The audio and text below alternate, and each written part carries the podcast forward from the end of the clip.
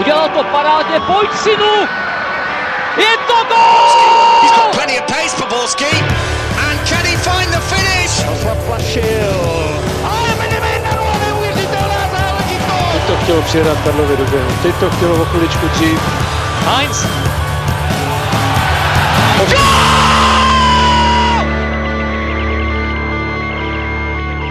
Dobrý den, posloucháte další díl Fotbal Focus podcastu. Český národní tým v pátek vyzývá Norsko a v klíčovém duelu musí vyhrát, aby si uchoval zbytky nadějí na postup na světový šampionát v Rusku. Jaké šance má Jarolímův výběr a jak silný je jeho soupeř? Podíváme se taky na velké duely v české první lize i v Evropě. Ve studiu vítám komentátora ČT Sport Jaromíra Bosáka. Ahoj. Honzo Suchana z Českého rozhlasu. Dobrý den, ahoj. A Pavla Jahodu z webu ČT Sport.cz. Ahoj. Od mikrofonu zdraví Ondřej Nováček. Národní tým čeká bitva, ve které půjde prakticky o všechno. Češi jsou ve skupině po 3 zápasech s 2 body předposlední, za nimi už je jenom San Marino a s Kyprem jsou jediným týmem v Evropě, který ještě v kvalifikaci nedal gól. Dá se, Míro, v téhle situaci vůbec zachovat optimismus a existují důvody, proč by si myslet, že by tuhle bilanci měla česká reprezentace v pátek vylepšit? Já jsem v tomto případě fakt docela optimista, i když ty předcházející výkony a hlavně výsledky k tomu zas tak moc nenabádají, ale jednak každá série někdy končí, takže i ta bezgólová předpokládám, že skončí. A druhak si myslím, že Norové v současné době fakt nejsou žádný zázračný soupeř. Teda to Azerbajdžán nebyl taky mezi námi. Ale Norové se hodně trápí poslední roky a podle mě, jak se říká mezi fotbalisty, je to docela slušný tým na chycení, že se s nima dá hrát a předpokládám, že teď už teda se český golfový, ten možná teda taky, ale hlavně ten fotbalový fanoušek nějaké té golové radosti dočká. Sám jsem na to zvědavý, protože si říkám, jestli tam zase budu mrznout 2 hodiny zbytečně na Slávy a nic z toho nebude, tak budu naštvaný domů a já nechci jít naštvaný domů. A ta situace ve skupině je dobrá, nebo podíváme se, Německo je samozřejmě trošku jiná liga, nebo o 2-3 jiná liga, ale ty jsou jiný soupeři, Severní Irsko, Azerbajdžán, Norsko, tohle prostě pro českou reprezentaci hratelný soupeř dlouhodobě a pokud by se teďka chytli a udrželi si nějakou vítěznou sérii třeba, tak proč ne zabojovat? Já si troufnu trochu nesouhlasit, protože tam je velký problém u českých týmů a vidíme to třeba u Sparty i v domácí lize, když proti nim někdo, když musí hrát a prostě musí dát ty góly, tak je těžké teď najít nějakou osobnost, která to vezme na sebe, která to zlomí. Jo. Prostě Rosického už nemáme, není tady nikdo, viděli jsme to v těch předchozích zápasech, kdo by tam měl tu myšlenku. Jediný snad, kdo je toho schopný, je Bořek Dočkal a ten taky vždycky nemá den a zrovna on je podle mě ten, který, když je to ten zlomový zápas, ve kterém je potřeba vyhrát, tak to úplně nezvládá. Já si myslím, že něco pravdy na tom je. Na druhou stranu, oba ty zápasy, které se hrály 0-0, jak se Severním Jirskem, tak s Azerbajdžánem se dali vyhrát, protože i přes tu bídu si český tým vypracoval gólový šance. Filip Novák ze 3 metrů netrefí bránu. Milan Škoda 2 jasné tutovky. Takže ty šance tam jsou, tam jde o to jenom, aby útočník zachoval trošku chladnou hlavu a to, co se učí na tréninku, tak aby předvedl v zápase a dal gól, nic jiného v tom není, protože upřímně řečeno, kdyby oba ty zápasy skončily 1-0, tak je tam teď 6 bodů a všichni říkáme, to je super rozjetá kvalifikace.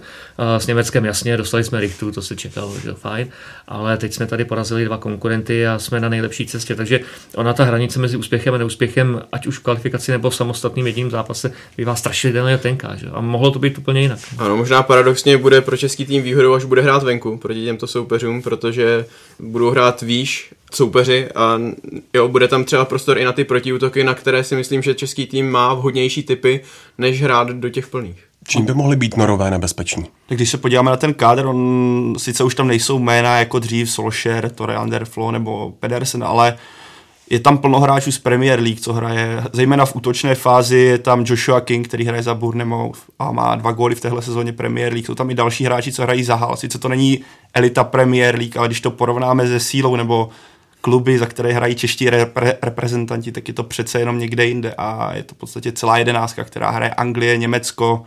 Takže tady tuším, že by mohla být silná stránka Norů. Naopak oni mají dlouhodobě problémy s obranou a jejich trenér je, jak náš tým je pod tlakem, tak jejich trenér je pod tlakem, nedaří se jim dlouhodobě, tam 3 roky a kdyby ne teďka třeba prohráli v Česku, tak je otázka, jestli neskončí. Já osobně si myslím, že z Noru teda strach nejde. Jo. Samozřejmě ty kluci kopou v Anglii, v Německu, ale málo kdo z nich je líderem týmu, málo kdo z nich je v opravdu kvalitním manšaftu, z toho můžu vytáhnout akorát kluky, co jsou v Hertě Berlín, a tím to vlastně hasne. Třeba ten zmíněný Joshua King, fajn, mít strach z útočníka, který dá 2 góly. No tak kde to jsme? Jo, to, při nejlepší vůli to pro mě není žádná evropská klasa. A on to speciálně King dokazuje už několik let, když se projdete jeho statistiky, tak on tam nemá rok, kdyby byl schopný dát 10-12 gólů za sezonu, ať hrál, kde hrál, takže co to je za nějakého zázračného útočníka. A takhle to mají Norové v podstatě se vším. Ono se jim nepodařilo přetransformovat tu generaci, která byla velmi úspěšná v 21, protože před 3 rokama byli v semifinále mistrovství Evropy 21, prohráli se Španělskem v semifinále. A ten kádr měli velmi slušný. Poměrně značná část těch hráčů teď je v Ačku, ale nikam se neposunuli. A je to asi daný tím, jaký fotbal se hraje v Norsku, jaký fotbal je od nich vyžadovaný i v té dospělé kategorii. A já si myslím, že Norům prostě ujel vlak. Oni byli velmi špatní v těch minulých kvalifikacích a není to náhoda. Tam je také problém, že oni nejsou schopni ustálit si nějakou 11. Oni snad za tu dobu, co tam je trenér Hegme, protočili snad 70 hráčů protočili a furt nejsou schopni udržet. Když se podíváme na tu kvalifikaci, tak to je snad každý zápas trošku pozměněná sestava, což je pro ně taky velký problém. S tímhle nejde moc uspět. Jak se ta transformace z Alvíčat daří nám? Já myslím, že je něco líp. Přece jenom... Kluci jako Patrik Šik, jako myslím do budoucna, hlavně jako třeba do příští sezóny, Čermák, Černý, Jankto, to jsou kluci, kteří budou podle mě mít za chviličku na to, aby hráli fáčku. A teď jde o to, jestli bude čas jim dát šanci v téhle rozjeté kvalifikaci, nebo se budou honit body za každou cenu, a to na mladý prostě nevsadíte v tu chvíli. A já bych osobně byl proto, aby se v kádru a potom i v sestavě objevovali, protože mají velmi slušnou perspektivu, ale když to srovnám s Norama, tak určitě jsme na tom o něco líp. Já myslím, že Norsko hrozně doplácí na to, že oni jsou takovou levnou zásobárnou pro silný kluby z Premier League, kam chodí ty kluci v 16, v 17 letech, někdy ve 14 do těch akademií, a pak se podíváte na jejich kurikulum vitae: Manchester City, Arsenal, Manchester United. Počet zápasů 0. Hostování a návrat do Norska ve většině případů. A ty kariéře tohleto úplně teda nepomůže. No, takže myslím si, že doplácí trošku i tady na to. Oni pochopitelně Angličani je rádi skautujou, protože tam mluví anglicky poslední metař, tam se to učí od školky, takže oni nemají žádný problém s aklimatizací, jsou zvyklí na to svým způsobem se starat sami o sebe, trošku drsný odchov, to mají Angličani rádi, ale ty fotbalové kvalitě zrovna tenhle ten trend vůbec nenapomáhá. Dá se, Honzo, z národního týmu do téhle chvíle vytřískat víc? Co myslíš? No, ono je to podle mě jako problém, protože samozřejmě dalo se porazit Severní Irsko, dalo se porazit Azerbajdžán, to jsou určitě věci, které měly být, ale vytřískat víc, jako aby jsme se vrátili do roku 2003, kdy podle mě 2002-2003, ještě Euro 2004, kdy podle mě český národák byl nejlepší v Evropě, porážela se, byť teda třeba v přáteláku, Francie, Itálie, na Euro Holanděni, Němci, tak se úplně nedá vrátit do těchto dob. Když se podíváme na ten výběr, který má teď k dispozici Karel Jarolím, tak si položme otázku, je-li někdo mimo ten výběr, kdo by tam měl být a je opomenut. Maximálně mě napadá možná jediné jméno Tomáše Necira, ale on teď vůbec nehraje v Turecku. Takže povolávejte hráče, který třeba 2 měsíce je studený. Tak jako mě toho Karla Jarolíma trochu i líto, protože on teda má velmi vřelé, řekl bych, okolí. Když to vezmeme se začátkem éry Michala Bílka, tak v tuhle dobu už tady, když to přeženou, plály plameny a zapalovaly se jeho podobizny, tak Karel Jarolím to v tom má mnohem jednodušší, protože všichni víme, že to vzal tak jako v podstatě z nouze na poslední chvíli, neměl žádné přáteláky. Pavel Vrba v porovnání s ním měl x přáteláků, ten vlastně skoro rok si připravoval ten tým na první ostrý zápas. Karel Jarolím tohle vůbec nemá a ten kádr, který má k dispozici, je taky úplně nesrovnatelný, že jo. Tady ty hráči se nemají vedle koho učit, nemají vedle koho růst, tady není žádný Rosický, žádný Čech, maximálně Sivok tady zbyl z těch tahounů, z těch lídrů, od kterých ty mladí kluci to mohou ukoukávat, jo. Dočkal, to je tak jako už s otazníkem podle mě. No třeba Dočkal, ten už má léta na to, aby se hodně lidi učili, měl by být tím taunem jednoznačně, ale ne v každém zápasu se mu to daří. S tím naprosto souhlasím. Tam je to hodně závislí na psychice. A myslím si, že Karel Jarolím trošku doplácí na to, že v těch minulých letech byli některý hráči podle mě zbytečně opomíjení. Já si myslím, že Tomáš Kalas v době, kdy byl zdravý, měl mít daleko víc startu za reprezentaci. Daleko dřív mohl být povolán podle mě Jakub Brabec. Nemyslel se na tu perspektivu právě. Protože třeba z těchto dvou si myslím budou velmi dobrý stopeři. Nebo vlastně už jsou, jenom potřebou otrkat na té nejvyšší úrovni mezinárodní. To též platí právě pro hráče současné 21, o kterých jsem mluvil. Mně prostě přijde trošku scesná a taková smutně úsměvná filozofie. No tyhle hráče nemůžeme povolat, oni ještě nemají zkušenosti. A kde je jako mají nabrat? Jo, teď to je nesmysl, tak buď je hodím do vody, ať plavou, anebo řeknu ne, já ty mladý prostě nechci. A budu to hrát pořád s nějakýma 5, 6, 27 letýma klukama pořád dokola, budu jich mít 12 a tím to hasne. Což je samozřejmě filozofie, která vede do pekla. Že? Je asi nesmysl povolávat tyhle ty starší hráče přes 30 jako na pozice náhradníku, že jo? Na lavičku, ať se na mě nezlobí, ale Dan Pudil je prostě ukázkový příklad, který podle mě tam jako byť samozřejmě tu výkonnost má, ale do základu ho nechceme, tam máme Nováka. A proč tam teď má být na lavičce, když tam může být někdo z těch mladších? No speciálně na tomhle místě nevím, jestli bych někoho mladšího našel na to levýho beka, ale obecně souhlasím. Jo, já to myslel taky obecně. Jasně, myslím si, že kluci jako Černý, dokud hrál Čermák, teď nehrání ve Spartě, že, zranění a trošku nedůvěra trenéra, Patrik Šik, ty dávno už na ty srazy měli jezdit a sbírat to třeba teď po minutách. Jo, ale už prostě nebudou vyplašený, když přejdou po 5., po 6., už si taky víc troufnou. A to strašně působí na psychiku jak těch jednotlivých hráčů, tak celého manšaftu. A tohle se zanedbalo podle mě. Český národní tým v posledních letech hrál prakticky celou dobu v rozestavení 4-2-3-1. Kouč Jarolím ale přechází na 4-4-2. Dá se podle tebe, Míro, očekávat, že s ním půjde i do zápasu s Norskem a zdá se ti to i po těch 3 odehraných zápasech, které národnímu týmu nevyšly jako správná volba? Já doufám, že bude hrát hodně ofenzivně a teď neutíkám z té otázky, jo, ale já se přiznám, že já se vždycky trošku směju, když se strašně týden dopředu řeší rozestavní hráčů, protože ono to, co na tom papíře, ale fakt není důležitý. Jo. Důležitý je, co pak ty kluci ukážou na hřišti, a jaký mají návyky. A samotný ten taktický plán je pro ty hráče dobrý, že vědí, v jakých prostorech se pohybovat, jak řešit situace. Ale jestli máte na hřišti nominálně jednoho útočníka, a nebo 3, kteří jsou schovaní vlastně v těch 2 záložnících, tak je to fakt úplně jedno, jde o to, jaký systém té hry ukážete na tom place. Jasně, každý trenér vám řekne defenzivní úkoly, prvořadá záležitost, i teda záložníci, i útočníci se musí podílet, všichni za balón, blablabla. To známe, ale jestli je to namalovaný tak nebo tak, já neříkám, že dneska je doba, kdy to může být jako za Rudolfa Vytlačila, děte, zahrajte si fotbal, dejte jim 3 a nazdar.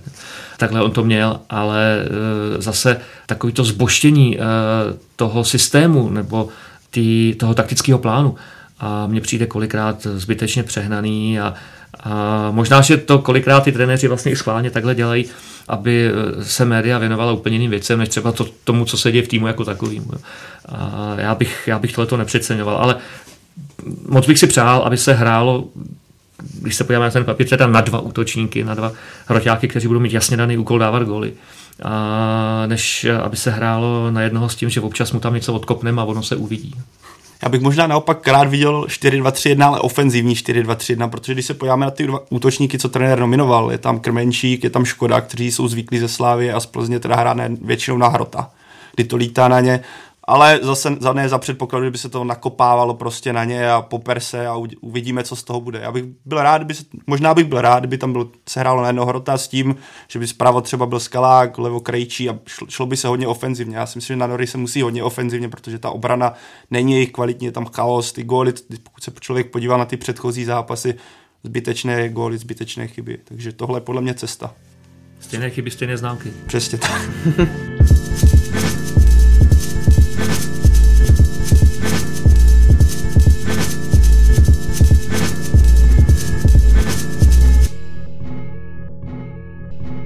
V nominaci neproběhly velké změny, povoláni byly jenom 2 novicové, a sice Antonín Barák a Michal Krmenčík. My jsme se tady minulý týden bavili třeba o Jakubu Janktovi. Chybí, Pavle, nakonec v tom výběru třeba stejně jako někdo jiný? Honza už to tady celkem naznačil, že fakt jako není kde moc brát jinde, anebo jak jsme tady diskutovali, že by mohli přijít na tu lavičku a dechnout tu týpavou náladu, tu, prostě ten pocit, jaký je to být v reprezentaci. Jako já jsem právě naopak rád za trenéra Jarolíma, že poval Antonína Baráka, který se Slavii rozehrál do výborné formy, je v podstatě tahounem záložní řady s Užbauerem. A zrovna ten Antonín Barák je vynikající ukázka toho hráče, který se nebojí hrát. To je, co spoustě hráčů bohužel u nás chybí, že ten balon prostě vezme a chce přejít hráče, udělat jeden na jednoho, jde do střely, u něj se těžko hledají takové ty alibi prostě. Zpátky, do strany, on prostě ten balon vezme a jde k bráně, samozřejmě ne ve 100% případů, ale často to udělá. A to je podle mě typ hráče, byť si nejsem jistý, jestli teď už na to má, aby táhnul reprezentaci, tak který to může v budoucnu na sebe vzít a který tímhletím, tohletou vlastností, tou dravostí, prostě může převyšovat i ty hráče, kteří tam už teď jsou a mají třeba 20-30 startů na kontě. A Krmenčík, dobrá volba. Já možná se stavím ještě trošku u toho Tondy Baráka. Já si taky nemyslím, že by hned nastoupil, to asi ne. Ale obecně je velmi dobře, že je povolaný, protože tím Karel Jarolím vlastně vzkazuje: kluci, hrajte dobře český lize, já si vás všimnu a máte šanci. Nebudu koukat jenom do Ruska nebo do Turecka, ale když se ukážete fajn, tak já vám tu šanci dám. To je strašně důležitý pro celý velký fotbal tady. A takže tohle to já 100% podporuju. Na druhou stranu bych byl rád, aby se do reprezentace pak dostávali hráči, kteří mají kontinuálně solidní výkonnost, ne, že se ukáže ve 2 zápasech a pak zase 3 zápasy nic a přesto v té reprezentaci ten člověk je, protože pak od něj nemůžete čekat nic velkého ani v té reprezentaci. Ale to není příklad Tondy Baráka, to spíš zase mluvím obecně. A co se týká Michala Krmenčíka, to je možná ten příklad, že jo? No, já si právě říkám, jestli to není trošku vynucený mediálně a i fanouškama fotbalu.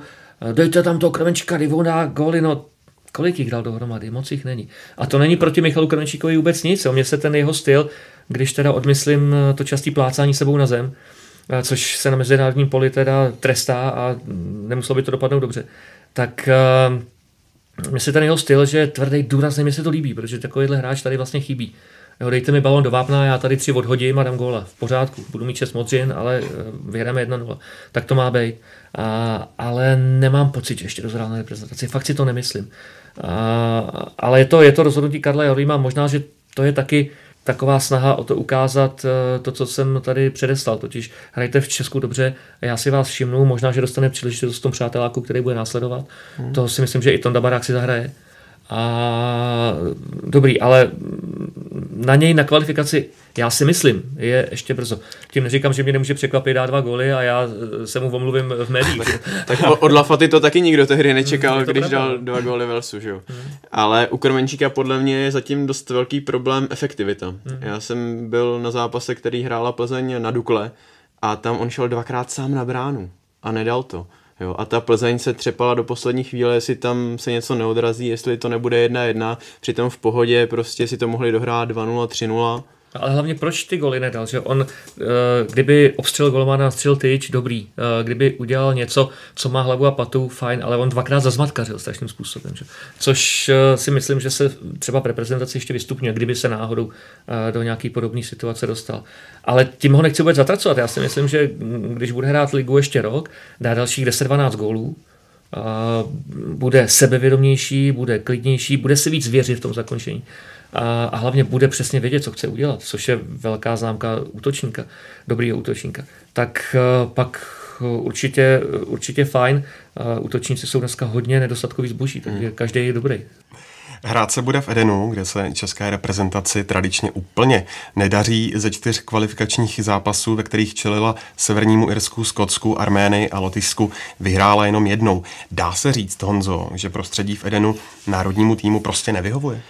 No já jsem nad tím přemýšlel, protože všichni to známe, kdo hrajeme fotbal, někde se nám prostě daří víc, někde méně, ať už to je velký fotbal nebo Hans Paulka, taky mám svá oblíbená hřiště a ty méně, ale obvykle to je třeba kvůli rozměrům nebo kvůli povrchu, ale tady pro boha jako ty povrchy víceméně jsou všude stejné, někde teda je to víc vyšlapané, někde méně a rozměry ty mezinárodní, že jsou standardizované, že tam je vůle relativně malá.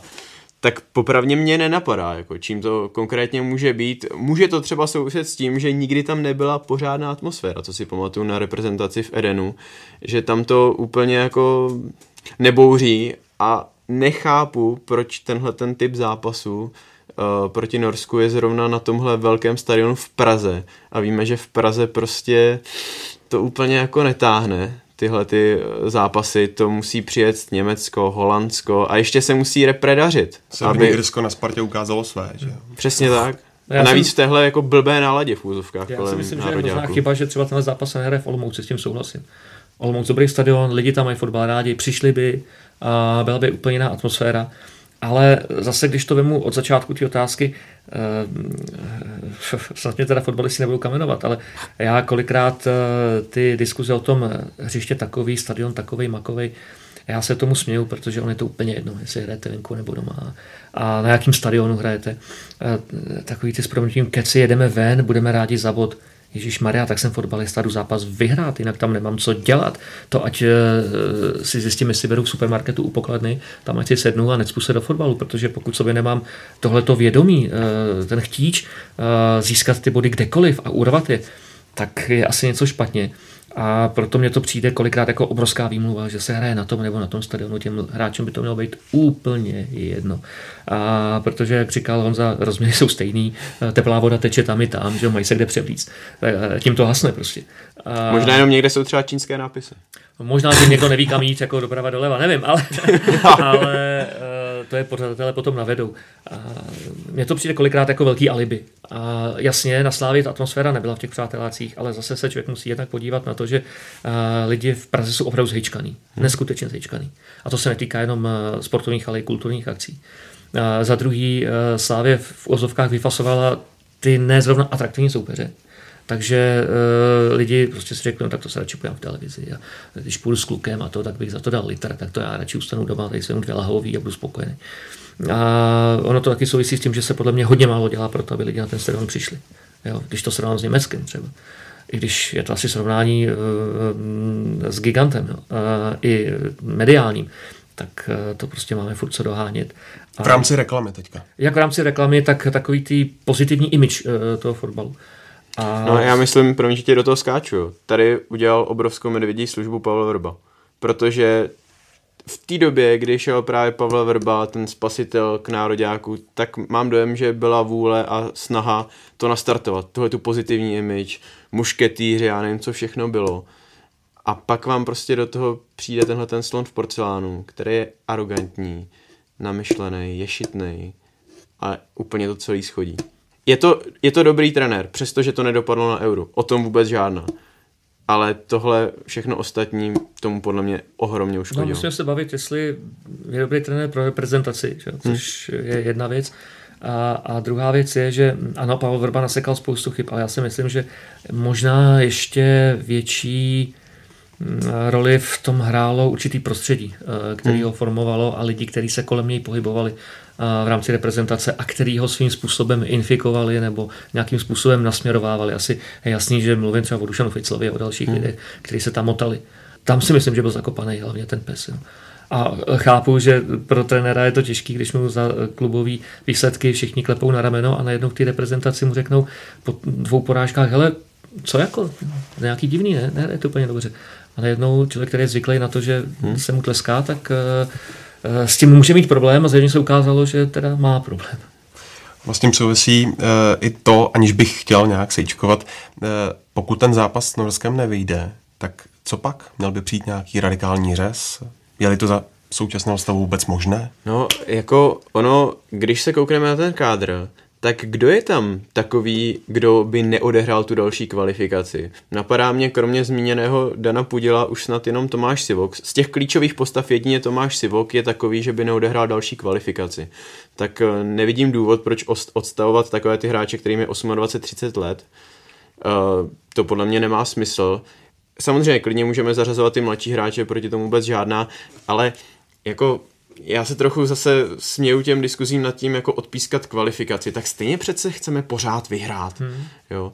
A není moc jako koho posílat do důchodu, jo? Takže jako Můžeme tam víc trkat ty mladé, ale to je jako jediné, co se s tím dá dělat. A ono taky odpískat kvalifikaci vlastně nejde ještě z jednoho důvodu, protože ty zápasy rozhodují o postavení v světovém žebříčku a to zase určuje nasazení pro příští kvalifikace. Takže říct teď, jo, tak vememe 17-18 letý kluky a nějak to dokopeme, je jedno jak, na výsledky nehleďme, to taky pak může znamenat, že český tým bude losovaný ze čtvrtého koše pro příště. No a to jsem teda zvědavý, co by se s tím potom jako dalo dělat.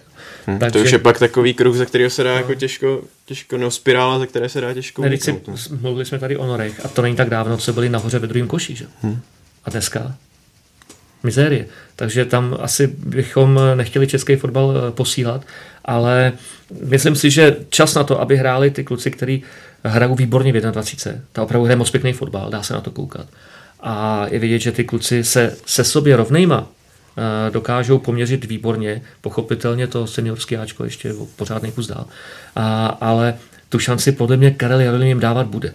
Jo, teď je otázka taky dohoda, co bude mít přednost v příštím roce.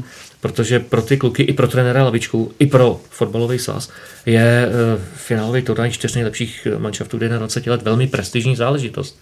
A jestli teda budou dostávat kluci spíš možnost hrát za to áčko, nebo bude tady snaha, aby kopali hlavně za tu 21 a aby byli zdraví na ten turnaj, to je taky otázka k řešení.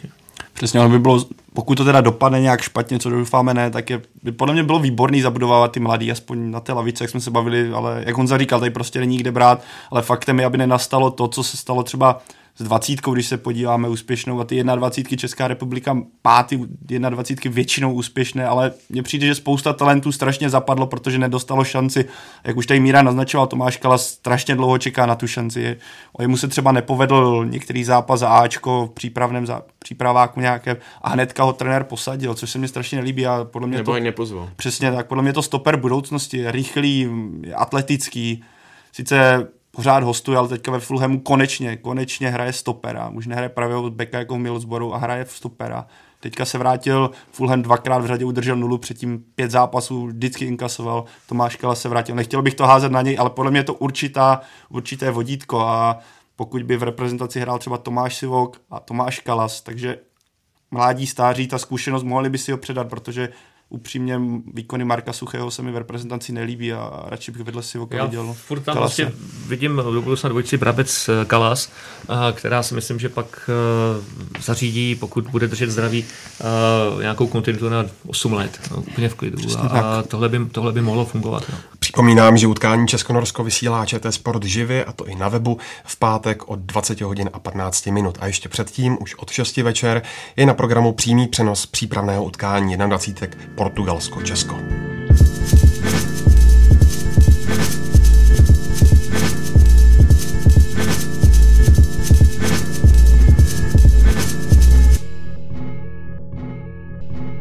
Na špici ligy se napevno usadila Plzeň, která si poradila s Jabloncem. Největší překvapením kola ale byla určitě prohra Boleslavy v Jihlavě. Proč ten dobře namazaný stroj ze začátku sezóny teďka drhne, Míro? Já si teda nechci hrát na chytrýho, ale já jsem něco podobného čekal, protože jsem před týdnem dělal zápas Boleslav Zlín a tam mě mladá Boleslav ale krutě nepřesvědčila. V podstatě nehrála dobře. Nedařilo se v podstatě vůbec nic. A zlínští, kteří přijeli trošku vyukaní, tak najednou zjistili ve druhé poločase, že se dá hrát a dali 2 góly a bylo po legraci. Takže ne, že bych čekal, že Jihlava vyhraje, spíš jsem čekal kříž, ale není to pro mě vůbec žádný překvapení a myslím si, že to je škoda pro celou Českou ligu, protože by bylo fajn, aby ten hoříšek tabulky čeřili i jiný týmy než Plzeň v současné době. Sparta k němu má teda daleko, je tam Slavia, ale mě by bavilo, kdyby se těch týmů o poháry pralo 5-6, aby to prostě bylo zábavný. No je to ještě samozřejmě teď s otazníkem, jak dlouho, pokud by se měl třeba ještě jeden zápas podobat tomu, co bylo v Jihlavě, jak dlouho vydrží Leoš Kalvoda, když jsem viděl na tribuně Dušana Uhryna, který obecně se ví, že má výborný vztahy s panem Dufkem, tak se taky klidně může stát, že se asi bude rychle měnit trenér. A jestli to potom bude ku prospěchu věci, a to není nic proti Dušanu Uhrynovi, ale ten tým je teď na něco zvyklý a zase se to bude přetransformovávat a hledat se jiná sestava a jiný rozestavení a jiný herní schéma. Nevím. Byla by to ale škoda, podle mě, kdyby trenér Kalvoda teďka vylítl, protože překvapilo mě, jak se Boleslav chytla po odchodu Karla Jarolíma. Čekal jsem, že to bude trošku problematičtější start a že se budou spíš motat kolem 5. místa, takže samozřejmě teďka přišla jakási, řekněme, krize, ale i ten výsledky předtím mě mile překvapily a byla by strašná škoda, aby tady nastal takový ten český syndrom po 3 nepovedených zápasech, vyhodíme trenéra a uvidíme, co teda, jestli ta nové koště teda pomete. Jako. Jihlava vyhrála poprvé v sezóně a po 13 kolech má 9 bodů, poslední příbram porazila Duklu a momentálně má bodů 6. Každopádně právě Dukla začala mít velké problémy, po 5. v řadě nevyhrála a stejně jako Hradec a Brno jí dělí jenom 4 body od sestupu. Probudily se šance Jihlavy a Příbramy na záchranu, a nebo jsou to pořád největší kandidáti na sestup, Pavle? Já si myslím, že jako stále to jsou největší kandidáti na sestup, protože Příbram, ten kádr je hodně rozházený, není tam ta úplná kvalita. Na druhou stranu, co jsem viděl se střih zápasu s Teplicemi, tak pod trenérem Radou mi přijde, že ta sestava se, nebo ten tým, dělá určité pokroky, takže bych je nechtěl odepisovat hnedka na start, ale myslím si, že to je kandidát číslo 1. Jihlava na druhou stranu, podíváme se poslední 3 zápasy, 5 bodů, 3 zápasy bez prohry, naposled výhra, takže trenér Bílek asi ten systém si začíná nějak sedat. Já upřímně jsem příliš zápasů Jihlavy neviděl, ale naznačuje to, že by to úplně nemuselo z strany být odepsané. No, Jihlava má poměrně zkušený kádr, já myslím, že ty kluci si s tím dokážou poradit. A do toho nepříjemného boje o setrvání v lize nakonec klidně může spadnout Hradec, který po tom dobrým začátku začíná haprovat. A to ještě teda, teď mu strašně pomohly 3 body. Má skvělýho golmana, ale jinak žádná velká sláva to není. Trošku je smutný pohled na Duklu, která fakt nehraje špatný fotbal. Když se na to díváte a nehrálo by se na góly, ale hrálo by se třeba na držení míče, na počet přihrávek, no tak Dukla bude ve špičce tabulky. Ale oni nedokážou dát góla. To je katastrofa. A uškodil jí ten odchod trenéra Šilhavého? Já si nemyslím, protože Jarda Šilhavý tam zase tak dlouho nebyl a ten kádr se vlastně nezměnil. Hrajou podobný fotbal. Ale prostě útočníka hned tak nekoupíte. Není tady Dukla. Ho dneska nemá na té úrovni, aby zápasy rozhodoval a byl schopný dát 12 gólů za sezónu. Prostě nemají. A doplácejí na to. Byla by škoda, kdyby zrovna Dukla měla padat, protože si myslím, že to je dobrý tým, proto by tam dostávali šanci mladí hráči. Ještě trošku neodčískaný, že? Případ třeba Tetour, který ho nikdo neznal z Krče. Dostal se do Dukly a dneska je v reprezentaci do 21 let. A vlastně i Dukla přivedla do České ligy spoustu fotbalistů, kteří dneska kopou v lepších týmech, ať je to Jablonec, ať jsou to další kluby. Ale holt se musí nejdřív naučit dávat góly. Míro, tobě je známo, že jsi velký fanoušek Bundesligy, kde válí Lipsko, které letos pořád nepadlo a je druhé. V téhle souvislosti se Jiří Toušovský na Twitteru zeptal, co říkáš na tenhle klub, který rozděluje fanoušky v Německu? Je to samozřejmě pro Němce hodně specifická otázka, protože tam dlouho platilo, že Bundeslize nesmí hrát žádný klub, který je vlastněný jediným vlastníkem. Je to proto, aby se nestávalo to, co v Anglii, že tuhle si koupí nějaký malejec, klub, který má za sebou bohatou historii, nebo někdo z Indonésie nebo z Číny. To se v Německu stát nemůže. Byly výjimky, který ale může dostat ten majitel až poté, co předloží. A teď bych nechal, aby někdo chytal za slovo, kolik let už ten klub podporuje, já nevím, jestli 15 nebo 20. A ty výjimky byly do této doby vlastně 3 Bayer Leverkusen, protože to je v podstatě firmní 11 firmy Bayer, Wolfsburg, to zase VH, ale ty samozřejmě dokladovali, že fotbal podporou už několik desítek let v tom místě, takže tuhle výjimku dostali, jinak jsou to všechno akciové společnosti, kluby. Pak přišel Hoffenheim a teď Lipsko. Jestli je to dobrý trend, nevím, ale zároveň vím, že peníze se schání těžko, i v Německu. Takže pochopitelně manažeři a fanoušci v tom místě jsou rádi, že ty peníze přišly, že se můžou koukat na Bundesligu pro východní část Německa. Extrémně důležitá věc, protože žádný východněmecký tým dlouho nehrál ani první, ani druhou Bundesligu. Takže i řeknu geopoliticky určitě zajímavý. A to, že lidi budou koukat skrz prsty v Německu na Lipsko, je daný, protože opravdu není to tradiční klub. Takhle se spousta lidí i v Česku, ale i v Anglii dneska dívá třeba na Chelsea, když přišel Abramovič, nevím, to byl jiný svět. Na Abramoviče už se zapomnělo, protože teď přišli právě lidi z Asie, kteří kupují kluby jako obrovskou investici, nebo z Ameriky. Takže už ten vztah není tak napjatý. V Německu to bude ještě chvíli trvat. A sám jsem zvědavý, jestli se bude opakovat situace, že se budou prosazovat další menší kluby, který uchopí velký vlastník a nebo bohatý vlastník a dokáže někam dotáhnout. Asi se to nikdy nebude týkat klubu, jako je Bayern, jako je Dortmund, to vůbec nepadá do úvahy. Ale kluby, které dneska třeba živoří ve čtvrtý lize a byly dřív klubama na bundesligový úrovni, a to jedno, jestli budeme mluvit o Duisburgu a Bochumi a já nevím o kom, tak třeba se tohle cestou dají, nevím. Ale na druhou stranu musím Lipsko trošičku bránit, protože oni, za nima stojí velký kapitál, bez diskuze. Peněz je tam opravdu hodně. Je to svým způsobem umělej projekt, ale skvěle pracují s mládeží. A zároveň je tam interní limit, že plat hráče nesmí jít ročně přes 3 miliony euro. Neexistuje, kdyby přišla jakákoliv hvězda. A hvězdu oni ani nechtějí. To říkal manažer týmu Ragnik, že nás zajímají mladí. Teď se starají o přestup hráče z West Hamu, který mu je 17. Velký talent. A takových hráčů mají rozkautováno hned několik po celé Evropě. Takže oni nechtějí jít cestou, koupíme si Ronalda za obrovský balík. Ne, my si koupíme tady 17letý kluky, který tady můžou hrát v té finanční úrovni, kterou my jsme jim ochotní dát. A pokud za nás nechcete hrát, protože chcete těch 1,5 milionu za rok, tak jděte jinam, sem prostě nepatříte. Takže tohle se mi zase líbí. Jakkoliv mám rád tradiční kluby, protože tam je za nima obrovská tradice a už tam chodil děda dnešního fanouška a táta a bude tam chodit i syn toho dnešního fanouška. To má svoji logiku. Ale holt, tohle je trend, kterému se asi ani v Německu nedá tak úplně vyhnout. Na který bundesligový tým se ti zatím v této sezóně nejlépe kouká? Když to sedne, tak Dortmund, protože hraje krásný útočný fotbal. Ale to se dá říct i o Lipsku, že hraje hodně dopředu a fakt se vyplatí je sledovat. Bayern to je takový jednou jo, jednou ne. Hráči mají skvělý. Já strašně rád sleduju Lewandowskýho. 90 minut koukám jenom na něj, jo, protože mě zajímá, co na tom hřišti dělá a on teda dělá hodně zajímavé věci. Ale třeba ty poslední zápasy Bayernu, ať už lize mistrů nebo lize, to nebyla žádná sláva, fakt ne. Oni neposkytují nějaký vyloženě estetický zážitek z toho fotbalu. To ten Dortmund je zábavnější. I protože třeba 4 goly dá, 4 dostane, jo. Ale chtějí hrát dopředu, chtějí hrát atraktivně, fakt na pohled moc pěkný. Tak já vám děkuju za účast. Rádo se stalo. Z Fotbal Focus podcastu je to vše. Jako vždy nás najdete na webu čtsport.cz. Všechny díly jsou také na Soundcloudu, iTunes a v dalších aplikacích. Pokud se vám náš podcast líbí, sdílejte jej a komentujte. Budeme rádi za jakékoliv připomínky a nebo náměty. Naslyšenou příště.